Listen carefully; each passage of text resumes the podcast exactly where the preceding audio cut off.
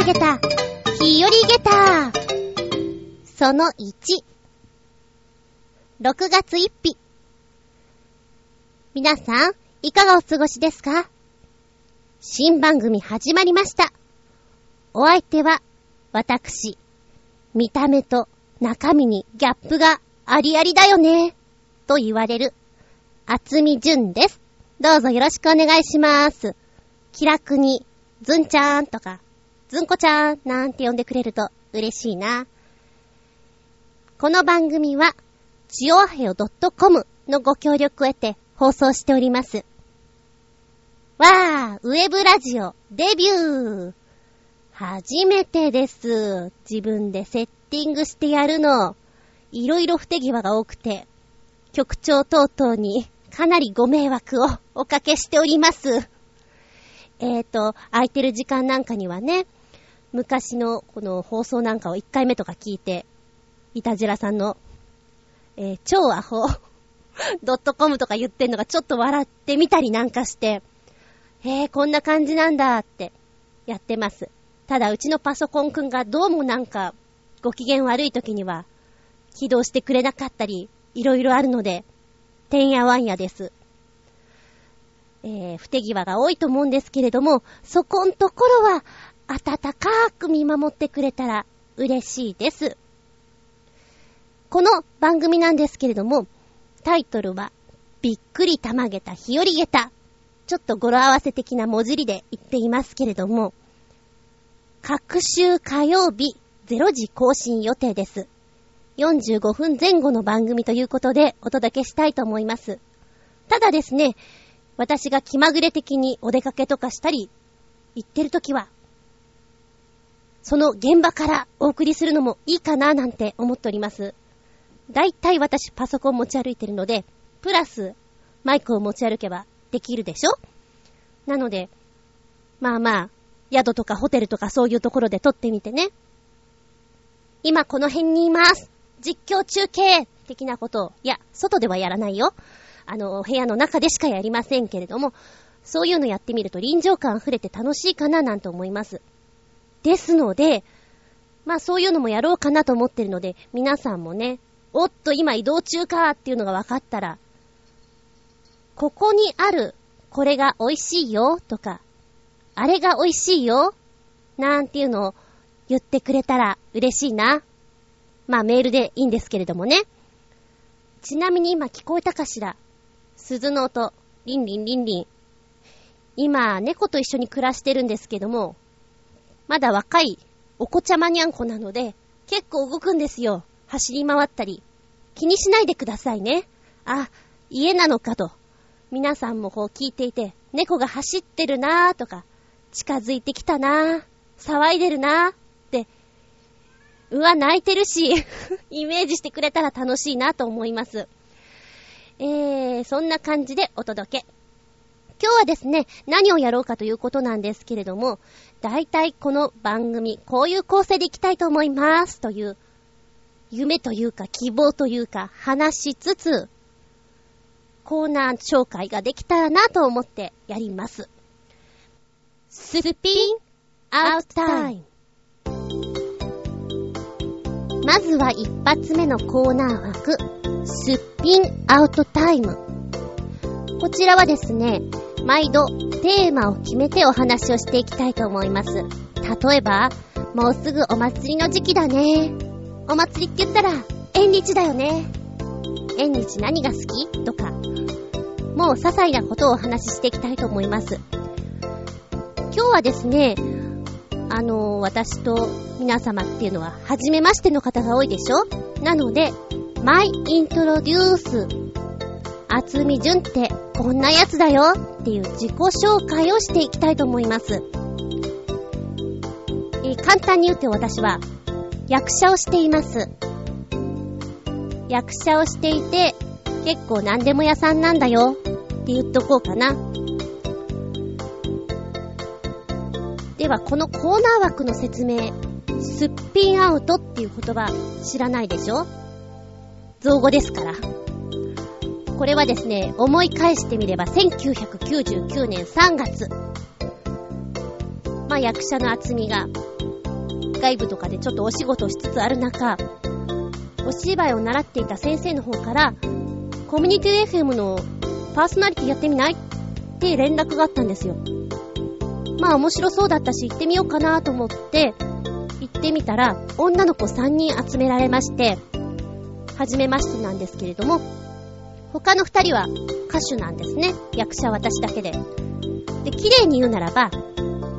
そうね、キャッツアイ的な三姉妹、お姉ちゃんがいて、私は次女ですね、イメージ的には。そして末っ子がいて、三人娘でやるよっていう番組だったんですよ。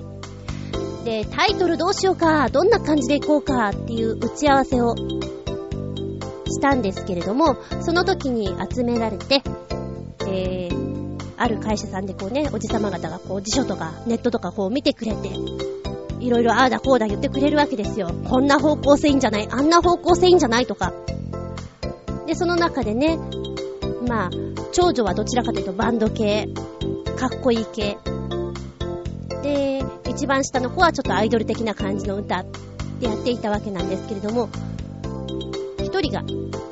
べていってくれて、辞書をペラペラっとめくって、あ、これいいんじゃないの、スピンアウト。英語でスピンアウトっていうのがあるんですよね。スピンってぐるぐる回転するっていうことなんですけども、直訳するとぐるぐる回転しながら弾け飛ぶとか外に飛び出す、突っ走るっていう意味があるんですよ。あー、これ面白いねって言って、その人がですね、私たちの顔を見たんですね。3人ともあんまり化粧してないね。確かにあんまりしてないんですよね。私も普段こうお化粧するのはお芝居する時ぐらいみたいな、もう眉毛ぐらいしか描きませんからっていうタイプだったんですよ。そしたらその人がですね、あ、じゃあさ、スピンアウトっていうのはどっちかっていうと、かっこいいイメージを前面に押し出しちゃうから、ちょっとそこにキュートな可愛らしいイメージを込めて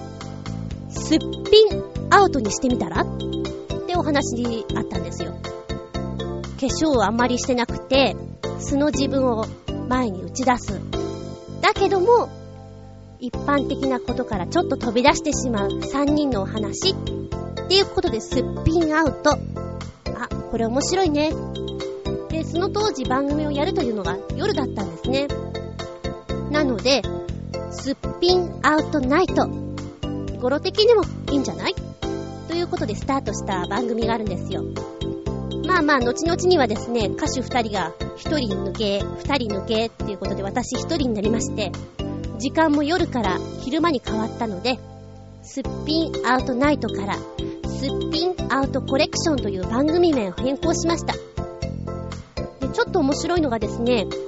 すっぴんアウトナイトをやっている時っていうのが、女の子3人でパーソナリティをやっていく番組でスタートしたんですけども、まあ同時に私ミュージカルとかもその当時やっていまして、その役がですね、アイドルだったんですよ。まあどちらかというと意地悪な感じ、私はゴージャスガールズというグループのリーダーでまあまあ意地悪ですよ。おっほほ笑いをするような感じで、主役を いじめるんですけれども、そのゴージャスガールズが持ってる番組がラジオ番組で、ゴージャスナイトっていうのをやってたんですよ。だからちょっとあまりにも偶然で面白くて、ラジオが始まったのも4月だったし、お芝居をちょうどやってたのも4月なんですよ。なんかウケるねとか思いながらやってたんですけれどもね、ちょっと脱線しましたけれども、そのすっぴんアウトっていう言葉を引き続けてこのコーナー枠に持っていきたいと思います。ですからどちらかというとドジ話、間抜けな話、笑っちゃう話、これを聞いて今日も頑張ろうっていう気分になれるようなお話ができたらなと思っております。そのすっぴんアウトタイム、まあ今自己紹介の途中もしつつなんですけれども、今役者をやってるって言ったでしょ。役者をやってたんだけれども、一番最初にお仕事でやってたのってどちらかというと声のお仕事が多かったりしますね。あれはですね、和歌山放送でやっていたラジオ番組、トーク番組なんですけれども、女の子 3,4 人と男の人がいて、ちょっと多めの人数でトークするわけなんですよ。タイトルがミッドナイトな夜だから、ちょっと面白いタイトルでしょ。だってミッドナイトっていうのも夜っていう意味含むのに、さらに夜っていうのを重複してしまう。なんか頭痛が痛いとかさ、電柱柱的な重複感があって面白いなって今思うんだけれども、なんでこのタイトルなのかなって、その当時は全然気にもしていないし、なんかもらった仕事だからなっていうことでね、必死に食らいつくじゃないですか。全然気にしてませんでしたね。むしろかっこよく読んでましたね。笑っちゃう。で、その時は私芸名が違う芸名を使っておりまして、まさか知ってる人はいないと思いますけれども、花枝純子っていう名前を使ってました。あれは木曜日の深夜とかにやってた放送だったんじゃないかな、まあ、東京でため撮りをしてたんですけれどもね、懐かしい。なんかコロンビアレコードさんのスタジオを借りてのため撮りだったんですけども、初めての仕事だったので、トイレであ、え、い、うってやっていた自分がいます。猫が帰ってきた。泣くぞきっと。泣かないかな。なんか歩いてるよ。そんなコロンビアレコードさんでの下積みなんかもしつつ、役者をやっていて、だけど声の仕事をしていて、本当はミュージカルとかをやりたかった。帝国劇場での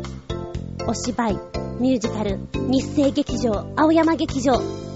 あいったところでのお芝居をしたかったのですけれども、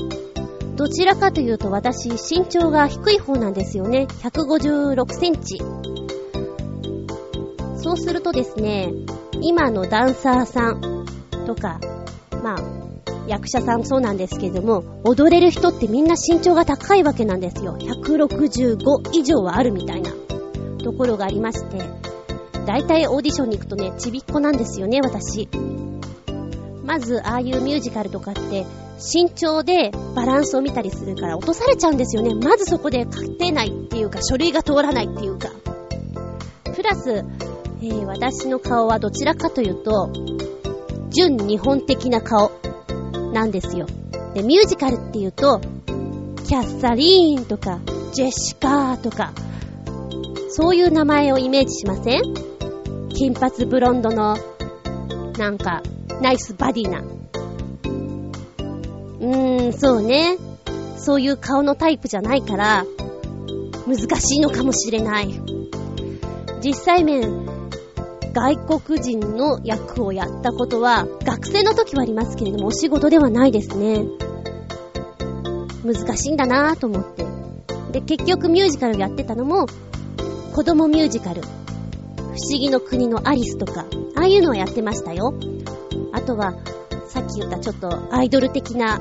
意地悪アイドルとかはやってましたけれども、私が目指してる大人のこうシカゴとかウエストサイドストーリー的なそういったものはできなかったね。難しいとか思っていて、まあ事務所を探していたのもあったんですけども、ある時入った事務所がですね、時代劇風の事務所だったんです。時代劇に強い事務所っていうのかな。そこから先はもう時代劇しかお仕事してませんね。一番多くてだいたいお芝居やると、舞台ものですと1ヶ月ものなんですよ。でお稽古がちょっとあってっていうのが半年ぐらいありましたね。半年間着物とカツラの生活、なんだか現代に帰れない。なんか洋服を着てる時間が少ないっていうのかな、基本的にね。そんな生活をずっとやっていて、名古屋だ、博多だ、大阪だ、たまに東京、また大阪だってこういう生活してると、どうだろうね、自分なんか過去にいてどうだろうってちょっと振り返ってしまって、一旦周りをよく見ようかなと思ってその事務所を辞めて、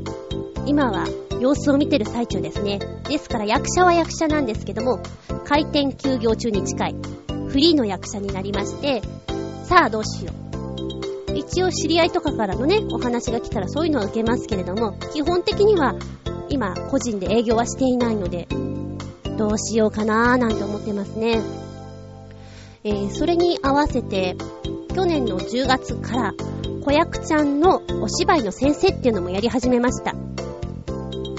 なかなかね、私の周りには子供っていうのがいないんですよ。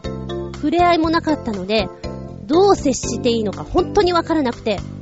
なんかドギマギしている最中なんですけども、それはもう本当にね、毎日びっくりたまげた日和げたですよ。今もお稽古した後なんですけれども、週に3回ずんこ先生になってきてます。今のがですね、どちらかというとお仕事面のずんこさん。プライベートではどんな感じかっていうと、私結構本当にね、やんちゃなんですよ。無茶ぶりをするというか例えばですね、じゃあ夜ご飯食べてるでしょ、は今から横浜に行こうかって提案しちゃうタイプですね。今から行くの？今から行こうって言って仲間たちと一緒に横浜に行って何するかっていうと、じゃあ中華食べようか、夜中の1時とか2時とかに食べて帰るの？みたいな話になると、じゃあこのまま海に行こうかっていう、本当にイケイケゴーゴーな感じなので、私の本気プランは皆さんついてくるのがきついとよく言われました。今はですね、私の周りも落ち着いてしまったので、なんか無茶に付き合ってくれる人がいないので抑えてます。たまーにやりますけども抑えてます。私ですね、なんちゃってライダーなんですよ。バイクに乗ってあっちゃこっちゃ行くタイプ。365日あるうちの350日ぐらいはバイク乗ってますね。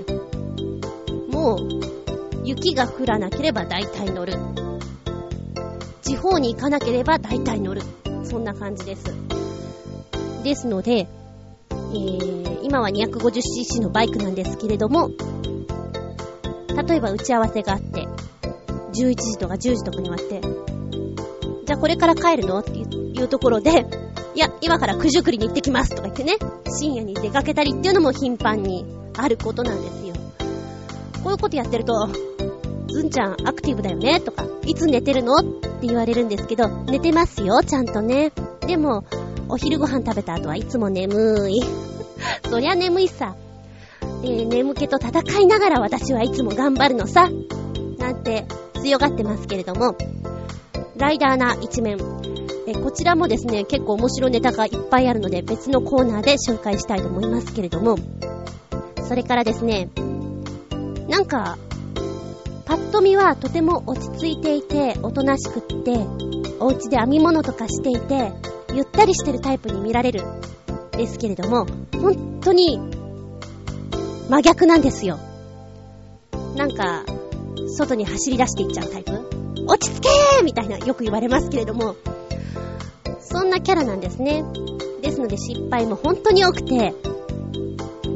鍵がなくてしょうがないから実家の2階から入ることもしょっちゅうでした。もう今考えるとあれは本当に怪しい人物以外の何者でもないんですけれどもね。なんかそういう運動とかダンスとかいっぱいやってるから、別にこう2階建ての2階に登るぐらいわけないさっていう感じもありましたしね。なんか抑えられない自分がいたりする。この前もですね、なんかキーを忘れてしまって、オートロックのお部屋なんですけども入れなくなっちゃって、どうしようって、私1階なんですよ。でちょうど窓は開けていた状態なのでしょうがないから、この1階の柵を乗り越えて、あれは2メーター以上ありますね、乗り越えて入りました。まさに怪しい人物です。夜中にスカートじゃなかったからまだいいかな、あれスカートだったらちょっとやばいよねって思っちゃいますね。そんなやんちゃっぷりを発揮しつつなんですけども、好きな食べ物はですね、辛い食べ物大好き。もう辛ければ辛いほど OK。 でもどちらかというと唐辛子の辛みが好き。山椒とか辛子とかわさびの辛みはあまり好きではない。唐辛子最高。でもバカみたいにこう辛いっていうか痛い方に行っちゃうのはあれは好きではない。甘みの中に辛みが入る、これがいいですね。それからですね、ハンバーグとラーメンが一番好きです。もうハンバーグはだいたいこう肉料理系のところとかファミレスとかレストランに行ったらまず最初ハンバーグですね。それぐらい好き。気がついたら1週間のうち何回も食べてる時がある。同じくラーメンも大好きでこってり系が好きなんですよ。で、どんぐらい好きかっていうと、もう夜中とかにはっラーメンってなっちゃうとバイク飛ばしてラーメン食べに行っちゃったりなんていうのもあるんですよ。太るけどね、太るよ。まあ運動してカバーしますけれども、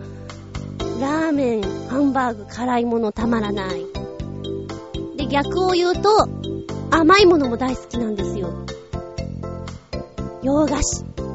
生クリーム、アイスクリーム、チョコレート大好き。大体お家にあります。ちょっとねチョコレート中毒なんじゃないかっていうぐらいチョコレートは今も目の前に、これは明治のマカダミアナッツなんですけれどもありますね。板チョコとかも食べ始めたら1枚はペロリといっちゃいます。なんか大人になるとね、板チョコとかってこう割って一列食べたりそのぐらいでしょ。もう止まらないからね。お疲れの時にはもう本当にあっちこっちでチョコ置いてます。そんな甘辛両党の私を見ると、ずんちゃんは甘いか辛いかはっきりしてない味はダメなんだねって言われますね。そうですね、はっきりした味が好きです。なんかあったかいものはあったかくないと嫌だし、冷たいのも冷たくないと嫌だし、中途半端が一番嫌。白黒はっきりつけてっていうタイプですね。なのでこうご飯食べるまでにちょっと時間が空いちゃったりして少しでも冷めると本当に嫌な気分になるので、また温め直すっていうね、エコじゃないなだしそんなこともやってますよ。嫌いな食べ物はピーマン、レバー、内臓系苦手だな。ピーマンはね、あの香りというか苦味というか本当に嫌いで許せないのが、チャーハン大好きなんですけれども、チャーハンにみじん切りにしたピーマンが入ってるとき本当に悲しい。大好きなチャーハンなのにお前がいるだけでもうがっかりだよ。本当にそんな気分ですよ。でも昔からやってるので細かくなったこうピーマンを取り分けるのも上手くなってるんですけども、チャーハンの中に入ったピーマンは取り除いてもピーマンの味が抜けないの。染みついてて、奴らの底力は強いっていうかなんていうかな、なんかたまらんですよ。で、お弁当とかにピーマンの肉詰めを持ってきてる人、なんかそこに直れって感じですね。あれだけは勘弁してほしい。そうですね、子供じゃないんだからって言われて、まあ大人っていうかそういう食べに行ったりするような時には一生懸命食べますけれども、この笑顔の下にはねえみたいな感じですよ。本当はチンジャオロースピーマン抜きでって言いたい。ずんちゃん、それは単なる肉炒めだよって言われますけども、いいんです。ピーマン嫌いだからいいんです。そんな私です。嫌いなものは誰にだってあるさ。それが人間だもの。そんなこんな厚部純、ちょこっとは自己紹介になったかしら。そうですね、これがすっぴんアウトタイム。今日はサクッと厚部純紹介してみました。次のコーナー、こちらはバイク珍道中物語。その名の通りです。先ほども言いました。なんちゃってライダー、厚見純。時たまふらりとお出かけします。バイクで。だけど、いつも一緒に行く友達が、高速乗らないっていうか乗れないバイクに乗ってるので、下道をひたすら行きます。一番最初にバイクに乗った時は原付バイクだったんですけれども、原付バイクで箱根の方とかね行きますよ。もう今は全然近いじゃんっていう気がするけれども、最初の頃は原付だからね、時間かかるし大変ですよ。そうだな、やっちゃったっぱなしっていうと、だいたいみんながこう混まない時間帯に行こうというのを狙って深夜に出るんですよ。2時とか3時とかに出て、もう4時じゃ遅いみたいな感じでね、だいたい東京2時に出る、ひたすら走っていく、予想外にガソリンがなくなってしまってどうしようってなりましたね。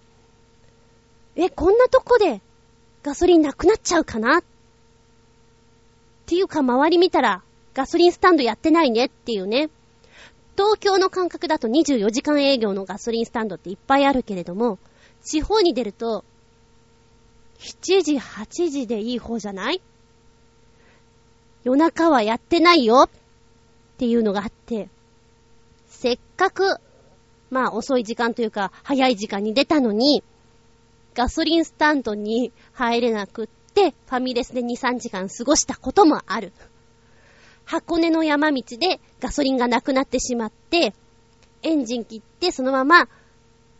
一応タイヤがついてるじゃないですか、そのまんま滑り降りたこともある。いろいろやった。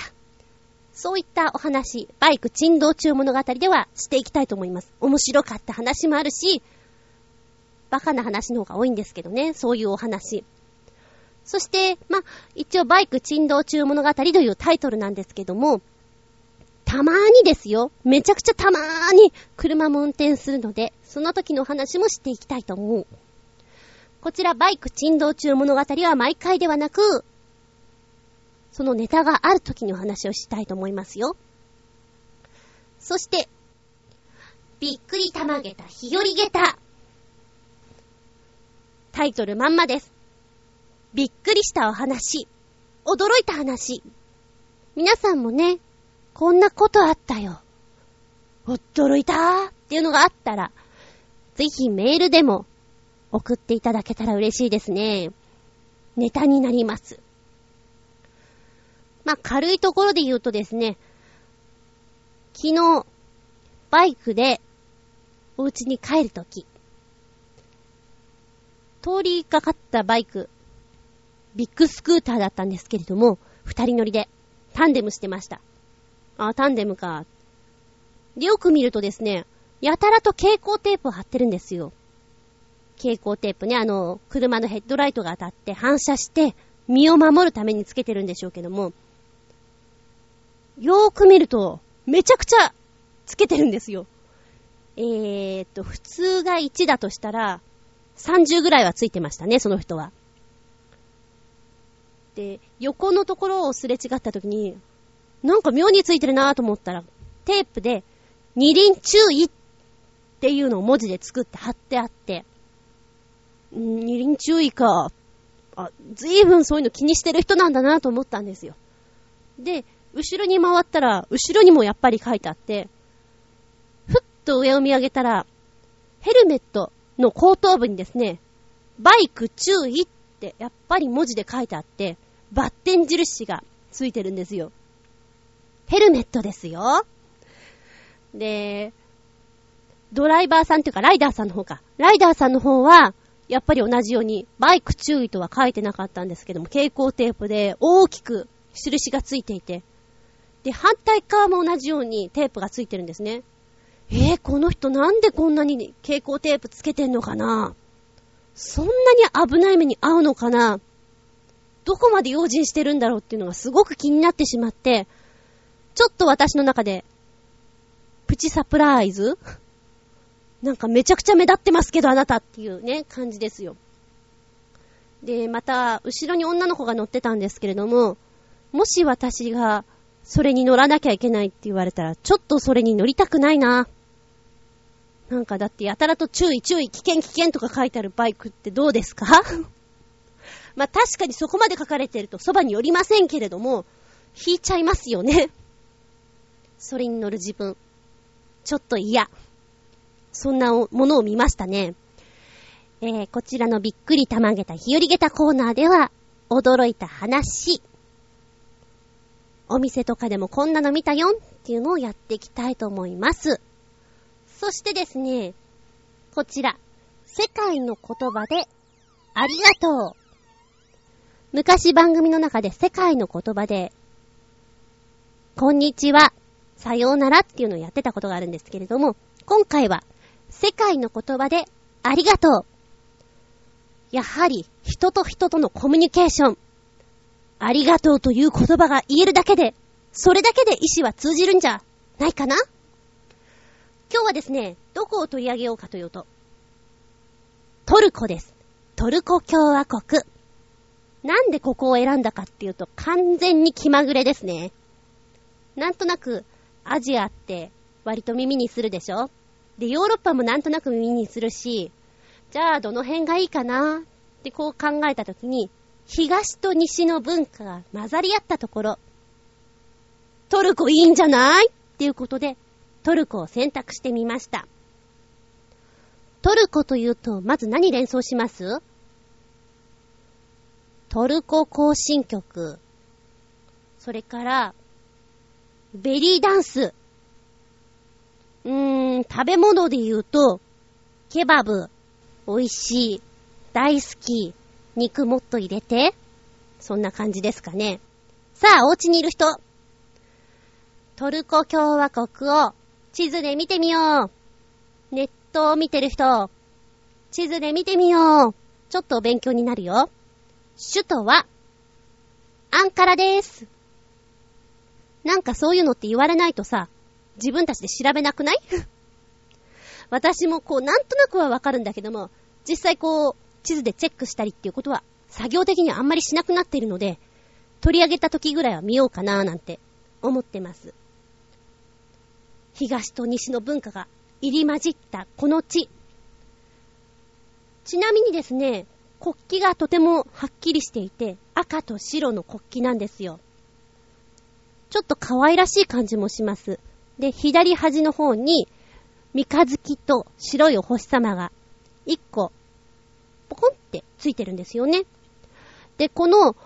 国旗のお話がありまして、伝説から取られた三日月と星なんですって。で、民族の進歩と国家の独立を象徴していて、赤い色はオスマン朝の色としてるんですって。トルコの国旗は通称新月旗と呼ばれているそうですよ。今一個お勉強になりましたね。こちらのトルコの国旗もそうなんですけども、本題のありがとう、トルコの言葉、トルコ語ですね。ありがとうってなんていうか調べましたよ。もうそりゃティッシュくれ、ティッシュくれ、ティッシュくれ。カタカナで言うとティッシュクレデリム、テシュキルエデリム。最初に見たときこんなの発音できねえって思いましたけども、いろいろ音声を調べていたらこれが出てきた。で、さらに日本人だったらこのティシュクレ、ティシュクレ、ありがとうという言葉なんて言ったらわかりやすいかって書いてあったんですよ。ティッシュくれ、あ、ティッシュくれる？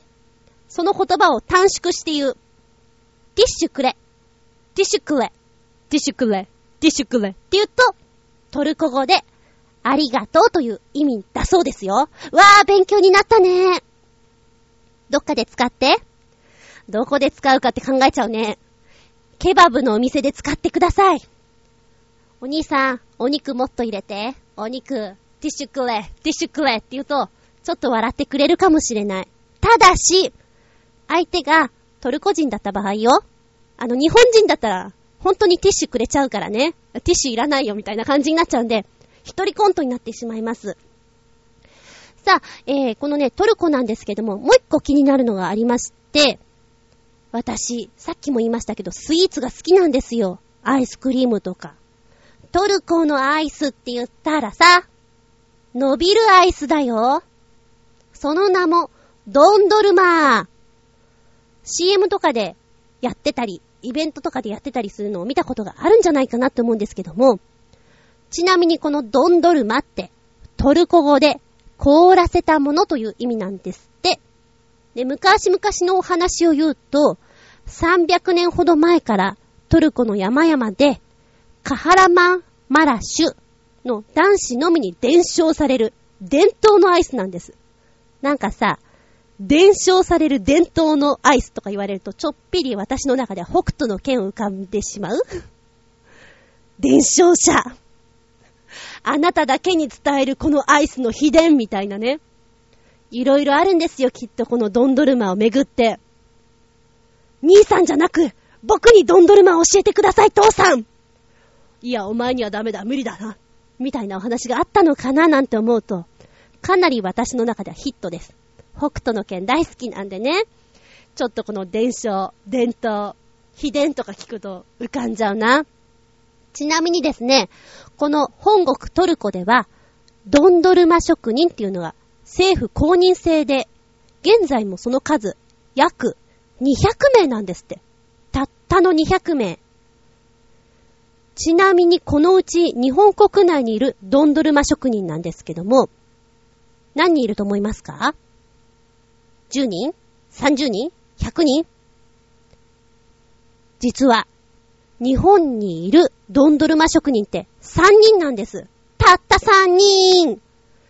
名古屋のオリエンタルの青い月、それから池袋のなんじゃタウンアイスクリーム博覧会の中にあるドンドルマの職人さがそうですね。正式なドンドルマ職人がこだわりの牛乳、そして本国やイタリアから取り寄せる材料で、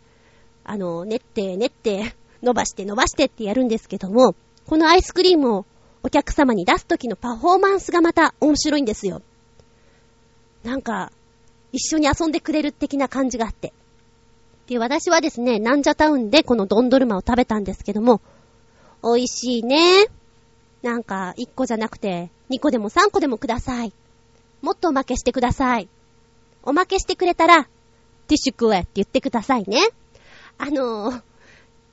池袋とかにサクッと行って食べてみるのもいいかもしれません。まあ、トルコというとですね、イスタンブールとかカッパドキア、綺麗なところもいっぱいあります。今ネット見てる人をサクッとトルコのあたり見てみると面白いと思いますよ。本日の世界の言葉でありがとう。トルコを出しました。トルコ語でありがとうはティッシュくれ、ティッシュくれ。そう、日本語でティッシュくれでした。さあ、そんなお話をしつつなんですけれども、他にはですね、コーナー、いくつか設けてるんですが、これは毎回やらないよ。だけど、気が向いた時にはやるよ。っていうのもちょっと言っといてもいいですか？いやって言ってもやりますけれども、まず一つ、厚み順、この間 iPhone デビューしました。アプリが楽しいです。そのアプリ紹介、これ面白い、いやこれ買っちゃダメだよ的なお話、それが iPhone で遊ぼうのコーナーですね。またですね、先ほども言いました、私子役ちゃんの先生をやっています。大人とかに教える方がやっぱり言葉が通じる分楽なんですよ。子供ですと、はい集中して、集中の意味がわからないからね。ここじっと見てみたいなね。言葉を柔らかく柔らかくどうやったら通じるかなっていうのやってます。で、その時のちょっとね、こんなのをやってます。的なものを発表していきたいと思うんですけれども、今私は一番小さい子で4歳5歳、上は15歳。結構幅広いでしょ？だから作品もいろいろあるんですけれども、本屋さんとか図書館で調べると限りがあるんですよ。なかなか難しい。もうめんどくさいなぁ。書いちゃうかっていうことで、本当は私苦手なんですけれども、今ね、時間あるときにちょっと書いてます、台本を。この先の話どうやったら面白いと思いますかとか、皆さんのアイデアあったら送ってください的なことをやりたいと思います。そうですね、今回はですね、今やってるお芝居の方ちょっと朗読してみようかな。ずんこ先生の本作り。お庭のお話、イメージしてください。私もちょっとイメージしてやります。母上、見てください。どうしましたか？ほら、とても大きな蝶を捕まえました。そうですか。母上に差し上げます。ありがとう、亀太郎さん。だけど、かわいそうだから逃がしておあげなさい。はい。母上、お願いがあります。どうしましたか？亀太郎は手習い塾に通いたいのです。あなたの門入りは来年でいいのではないですか？いいえ、亀太郎は武士の子。一日も早く学問を身につけたいのです。そうですか。母上、お金のことならしじみ売りでも何でもしてみせます。わかりました。では父上に頼んでみましょう。はい、終了。だいたい A4 に対して2枚ぐらいかな。これやってます難しいよね、